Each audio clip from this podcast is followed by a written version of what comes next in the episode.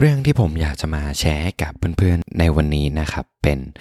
เรื่องที่มีหัวข้อที่ชื่อว่าเราไม่รู้หรอกว่าตัวเองต้องการอะไรในอนาคต หลังจากที่ผมได้ฟังเท d ท a l k เท d ท a l k นี้จบนะมันทำให้ผมได้เรียนรู้ได้เลยว่า เอาจริงแล้วตัวเราในวันนี้เนี่ยอาจจะไม่ใช่เราในอีก 30 ปีข้างหน้า ความเชื่อที่เราเชื่อในวันนี้ ความรู้สึกที่เรามีวันนี้ ในอนาคต เราอาจจะไม่ได้เชื่ออย่างนั้น และอาจจะไม่ได้รู้สึกอย่างนี้อีกต่อไป อะไรที่ทำให้ผมได้คิดอย่างนี้ และบทเรียนที่ผมได้จากเท d ทอกนี้คืออะไร มาลองฟังไปพร้อมๆกันครับ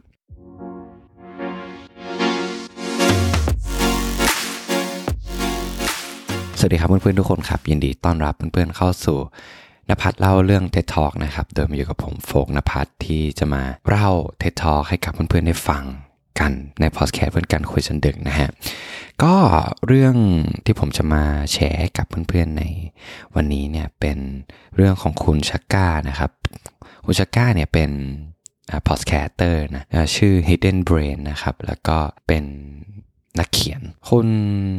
Shankar ครับได้เกริ่นเรื่องว่าในตอนที่เขาเป็นเด็กนะฮะในตอนอายุประมาณ 12เนี่ยเขา เป็นนักฟุตบอล เขาชอบฟุตบอลมาก ๆ แล้วก็มีวันหนึ่งครับขาเขาเจ็บ แล้วทีนี้เนี่ยในวันรุ่งขึ้น พ่อเขาบอกว่าเออเดี๋ยวเราจะไปดูหนังด้วยกันเนาะแล้วคุณซักก้าก็ไม่ได้บอกพ่อว่าขาเขาเจ็บนะฮะเพราะเขาอยากไปดูหนัง และในวันต่อมาเนี่ย พ่อเขาก็บอกว่า เฮ้ย วันนี้อากาศดีจังเราเดินไปโรงหนังกันดีกว่า ซึ่งระยะทางจากบ้านไปโรงหนังเนี่ยประมาณ 1 กิโล แต่คุณซักก้าก็เดินไปกับพ่อนะครับด้วยความที่อยากดูหนัง ไม่อยากไปหาหมอ เขาก็เดินกับเพกกับเพก พ่อเขาก็ถามว่าเป็นอะไรนะคุณซักก้าก็บอกว่าเออเนี่ยมีอะไรติดอยู่ที่รองเท้าเขาเขาก็เลยเดินอย่างนั้น สุดท้ายคุณซักก้าก็ไปดูหนัง เป็นหนังเกี่ยวกับเรื่องของฟุตบอลที่เขาชอบนะครับคุณซักก้าก็ได้ตั้งคำถามอย่างนี้ครับว่า ในตอนเด็กเขาเป็นคนที่ชอบฟุตบอลมากๆ จนขนาดยอมเจ็บเพื่อที่จะไปดูหนังฟุตบอลที่เขาชอบนะ ซึ่งจริงๆแล้วในวันต่อมาเขาก็ได้ใส่เฟือกที่ขาครับเป็นเวลาสามอาทิตย์ แต่ใครจะไปคิดแล้วว่าพอโตขึ้นตอนที่เขาอายุห้าสิบสองเนี่ย เขาไม่ได้เป็นนักฟุตบอล เหมือนในตอนเด็กที่เขาวาดฝันไว้ เขาบอกอีกว่า ในตอนที่เขาเรียนมหาลัย เขา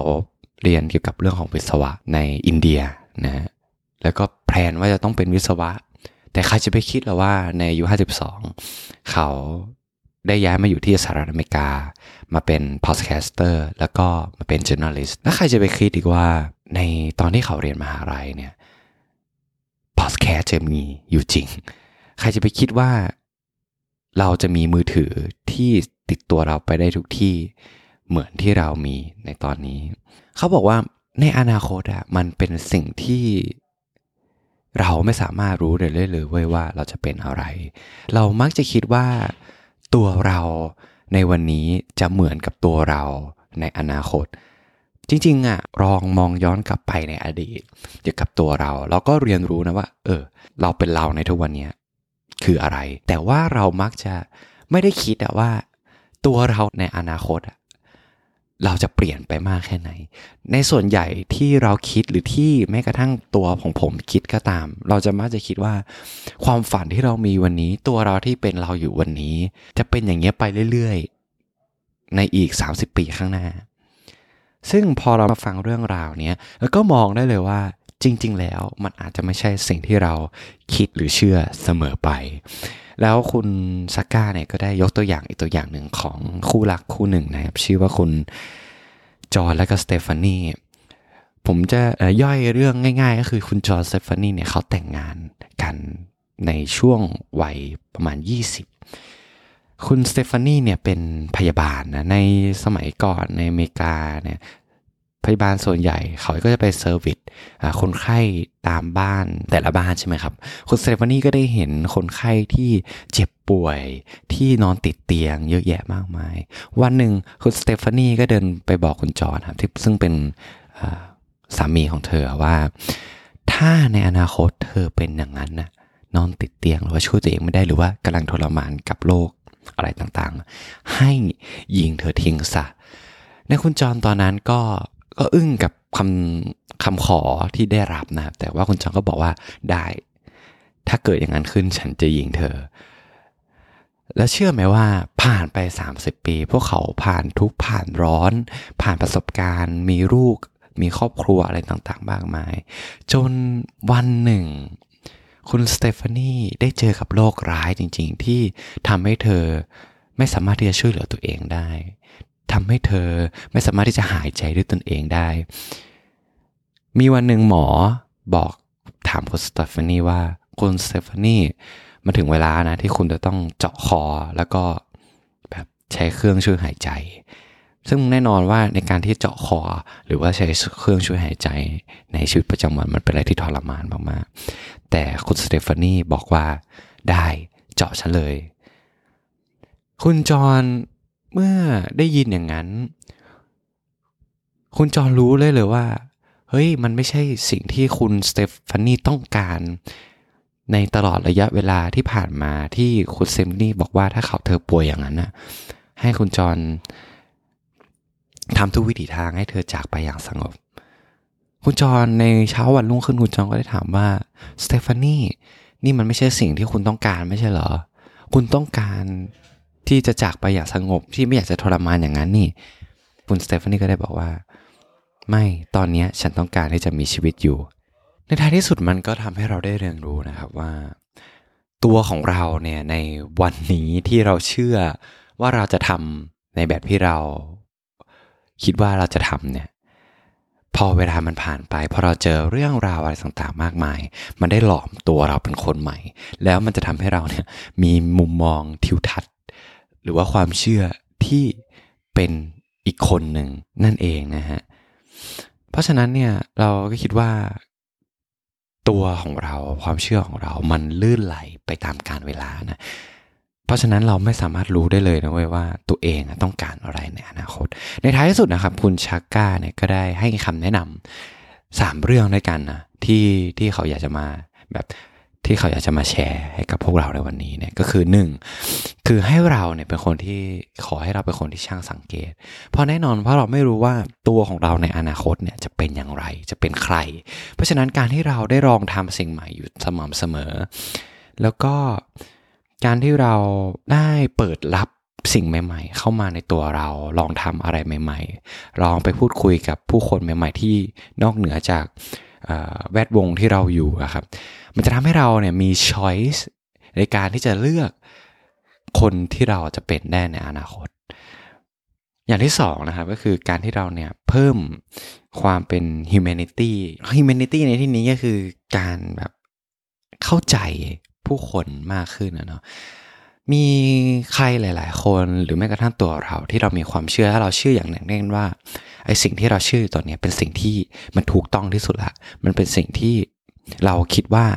มันเป็นภาพที่สวยงาม เป็นสิ่งที่เราทุกคนควรจะเป็น ยกตัวอย่างเช่นเรื่องของกฎหมายใช่ไหมฮะในตอนที่รัฐบาลเนี่ยได้ได้แผนกฎหมายเนี่ยในมุมมองคนเขียนคนร่างกฎหมายเนี่ยเขาก็คิดว่าเออ มันเป็นสิ่งที่แบบดีละ สิ่งที่มันถูกต้องละ แต่เชื่อไหมว่าในประวัติศาสตร์ของ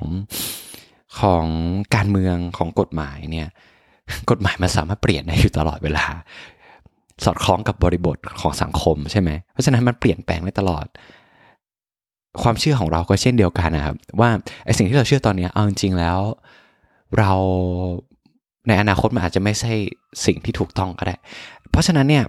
การที่เราเชื่ออะไรบางอย่าง มันจะย่อมมีคนที่ไม่เห็นด้วยกับเราเสมอ เพราะฉะนั้นเราควรที่จะต้องเปิดรับแล้วก็ ทำความเข้าใจด้วยว่าสิ่งที่เราเชื่อมันอาจจะไม่ใช่สิ่งที่ถูกต้องเสมอไป อย่างที่3นะครับก็คือเรื่องของ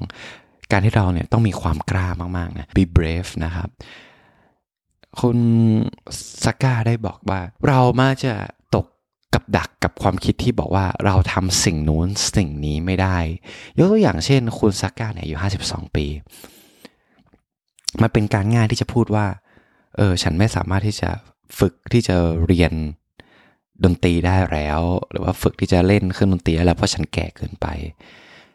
ถ้าเราปรับมุมมองความคิดของเราสักนิดว่า เปลี่ยนจากฉันไม่สามารถที่จะเล่นดนตรีได้ เพราะฉันแก่เกินเปลี่ยนมาเป็น ฉันจะสามารถเล่นดนตรีได้ในอนาคตหรือแม้กระทั่งในวันพรุ่งนี้ เพราะอะไร เพราะเราไม่ได้เป็นคนเดิมเว้ยถ้าเวลาผ่านไปเราจะเปลี่ยนเป็นคนใหม่อยู่สม่ำเสมอ เพราะฉะนั้น ขอให้เราเชื่อว่าเราจะสามารถเปลี่ยนเป็นคนที่ดีขึ้นได้ แล้วบทเรียนที่ผมได้รับจากการฟัง TED Talk ตอนนี้จริง ๆ เลยนะ มีอยู่สองเรื่องนะครับ เรื่องที่หนึ่งก็คือ พวกเราทุกคนมักจะมีความเชื่อว่า เฮ้ย ฉันเป็นคนแบบเนี้ย ฉันทำสิ่งนั้นไม่ได้หรอก ฉัน ฉันเป็นคนที่อ่อนแอ ฉันไม่สามารถที่จะก้าวเดิน ไปสู่ความฝันของฉันได้หรอก เพราะฉันเป็นหนึ่งสองสามมีเหตุผลต่างๆ มากมายที่ทำให้เราเนี่ยไม่กล้าที่จะออกเดินไปหาความฝันหรือไม่กล้าที่จะออกจากคอมฟอร์ทโซนของเรา พอผมได้ฟังเรื่องนี้เราได้เรียนรู้ได้เลยว่า เฮ้ยมึง คือในอนาคตเราไม่รู้เลยเว้ยว่า เราอาจจะเป็นคนที่แข็งแกร่งกว่าตัวเราที่เราเป็นอยู่ก็ได้นะเว้ยหรือชีวิตของเราอาจจะดีกว่าตอนที่เราเป็นอยู่ตอนนี้ก็ได้นะเว้ยเพราะฉะนั้นขอให้เรามีกำลังใจ ขอให้เรามีความหวังว่าสักวันหนึ่งตัวเราจะแข็งแกร่งขึ้น แล้วเราคิดว่าพอเรามันมีพอเรามีความหวัง เราก็จะมีกำลังใจในการทำสิ่งต่างๆมากมาย มากกว่าการที่แบบเราแบบหมดความหวังแล้วเราก็ยอมรับ ความอ่อนแอของเราแล้วเราก็อยู่กับมัน แล้วก็อย่างแบบไร้พลังฮะอืม และอย่างที่สองที่เราได้เรียนรู้เลยก็คือ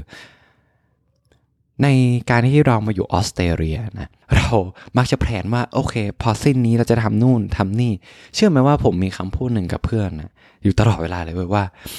everything can change so quickly we cannot know that all decision is gonna be last ก็คือทุกๆอย่างมาสามารถเปลี่ยนแปลงได้อย่างรวดเร็วแล้วเราก็ไม่มีทางรู้ได้เลยว,ว่าสิ่งที่เราตัดสินใจสิ่งที่เราเราแพลนไว้มันจะเป็นอย่างที่เราคิดอะเออแล้วมันก็มองย้อนไปถึงเรื่องของเป้าหมายของเราความฝันของเราว่า เรามักจะมี